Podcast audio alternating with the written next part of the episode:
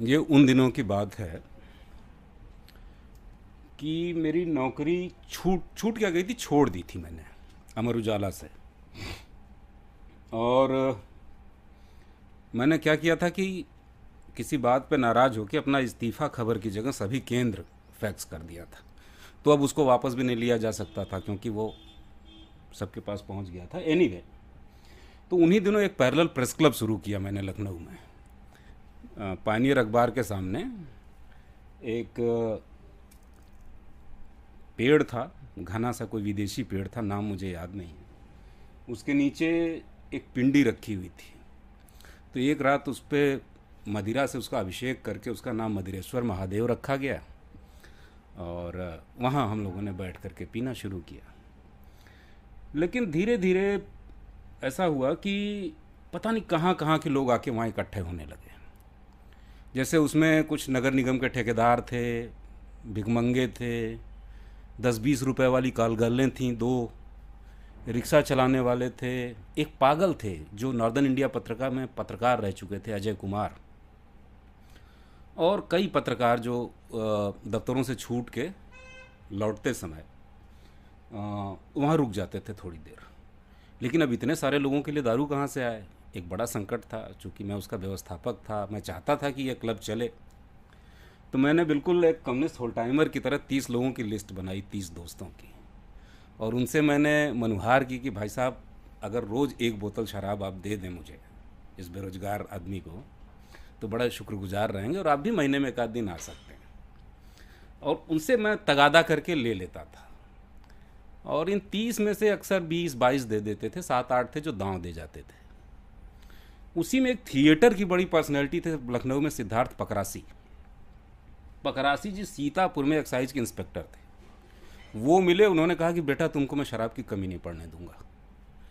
वो पाउच जो जब्त किए होते थे या पता नहीं कैसे, सीतापुर से रोज़ एक ब्रीफ केस में पाउच भर के, आठ, दस, बारह पाउच भर के आ जाते थे, गिरते पड़ते, लहराते। हुए और फिर ये जो लोग आते थे, ये भी कुछ न कुछ लेके आते थे, कोई पौआ कोई कुछ कोई कुछ कोई कुछ। तो एक चाय वाले से हम लोग भगवती के यहाँ से बाल्टी एक लेते थे। उस बाल्टी में सब तरह की दारू मिला दी जाती थी। पानी भर दिया जाता था। मग्गे से उसको चला दिया जाता था। अब यह हो जाता था हलाहल। अब वो सबको उसी चाय के गिलास में बंट जाता था। तो ये मजमा साल भर चला। लेकिन ये मजमा चलाना बड़ा कठिन था, क्योंकि मैं दिल से इसको चलाना चाहता था। तो होता क्या था कि अक्सर लोग पी लेते थे हलाहल पीने के बाद। बेकाबू हो जाते थे वह मार पीट शुरू हो जाती थी, झगड़ा शुरू हो जाता था। अच्छा उसमें तरह तरह के लोग थे। तो एक तरीका, कई तरीके निकाले गए। जैसे एक तरीका ये निकाला गया कि जो रानी नाम के कालगल हम लोगों के साथ रहती थी, एक तरीका ये निकाला गया कि जैसे ही कोई चार बाग स्टेशन से आदमी आएगा सूटेड बूटेड आदमी, रानी उसके पास जाएँगी और हम लोग देखेंगे। मतलब ग्राहक पटाने का दृश्य। तो जैसे कोई आया आदमी तो रानी उसके पास गई। तो रानी बहुत फैशनबाज थी ना, घाघरा, पायल वायल पहने रहती थी तो छम छम छम छम छम, उसके चारों तरफ़ मर्राना शुरू करती थी। फिर तय तोड़ शुरू होता था। अचानक रानी हम लोगों की तरफ़ देख के पूछती थी कि अब शुरू हो जाए? तो हम लोग कहते थे हाँ शुरू हो जाओ। तो उसके बाद वो कहती थी कि, साले दहजरा के नाती, तुम्हारे माँ, मतारी बहन नहीं है क्या? तय तोड़ करता है, सौदा करता है। अरे भैया देखो हम लोग दौड़ के जाते थे, फिर उसकी तोड़ाई करते थे। वो आदमी सर पे पैर रख के भागता था। फिर कुछ दिन बाद हुआ कि साला इससे भी बोर हो गए कि यार क्यों इनोसेंट लोगों को परेशान किया जाए। तब क्या हुआ कि मैं बहुत गंभीर किस्म की गज़लें वजलें लिख के, कापी करके जेब में रखे रहता था।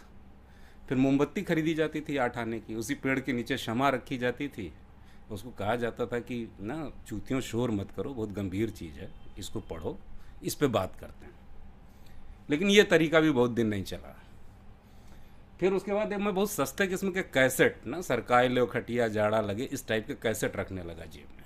जब बहुत नशा हो जाता था तो वहीं बगल में बाबा की दुकान पे टेप रिकॉर्डर था, बड़ा सा, पुराना। उसी को लगा दिया जाता था। और झमाझम नाचते थे हम लोग। घंटा, डेढ़ घंटा, दो घंटा, और कभी कभी तो सड़क रोक के, बेंचे लगा के सड़क रोक दी जाती थी और बीच में झमाझम नाच होता और उन दिनों हम लोग पता नहीं कहाँ कहाँ भटकते थे। जैसे मुझे याद है कि एक बार रात में दारू नहीं मिल रही थी तो हम लोगों ने सब्बल से एक दुकान का शटर उठा करके, तोड़ करके, काम भर दारू निकाली, फिर शटर बंद करके चले आए। तो वो सिलसिला जो चला ना, कि साल भर चला तो उन दिनों को वो सारे लोग जो ज़िंदा हैं उसमें से, कई तो मर भी गए, शराब की अतिरेक से मर भी गए कई। बहुत मिस करते हैं उन दिनों को।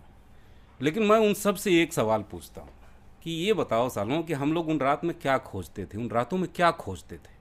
कभी कोई तीन बजे से पहले अपने घर नहीं जाता था, और इनमें से कई ऐसे थे जिनको हम लोग उनके दरवाज़ों पे, उनकी बीवियों के डर से ढकेल के भाग आते थे कि गाली न सुननी पड़े।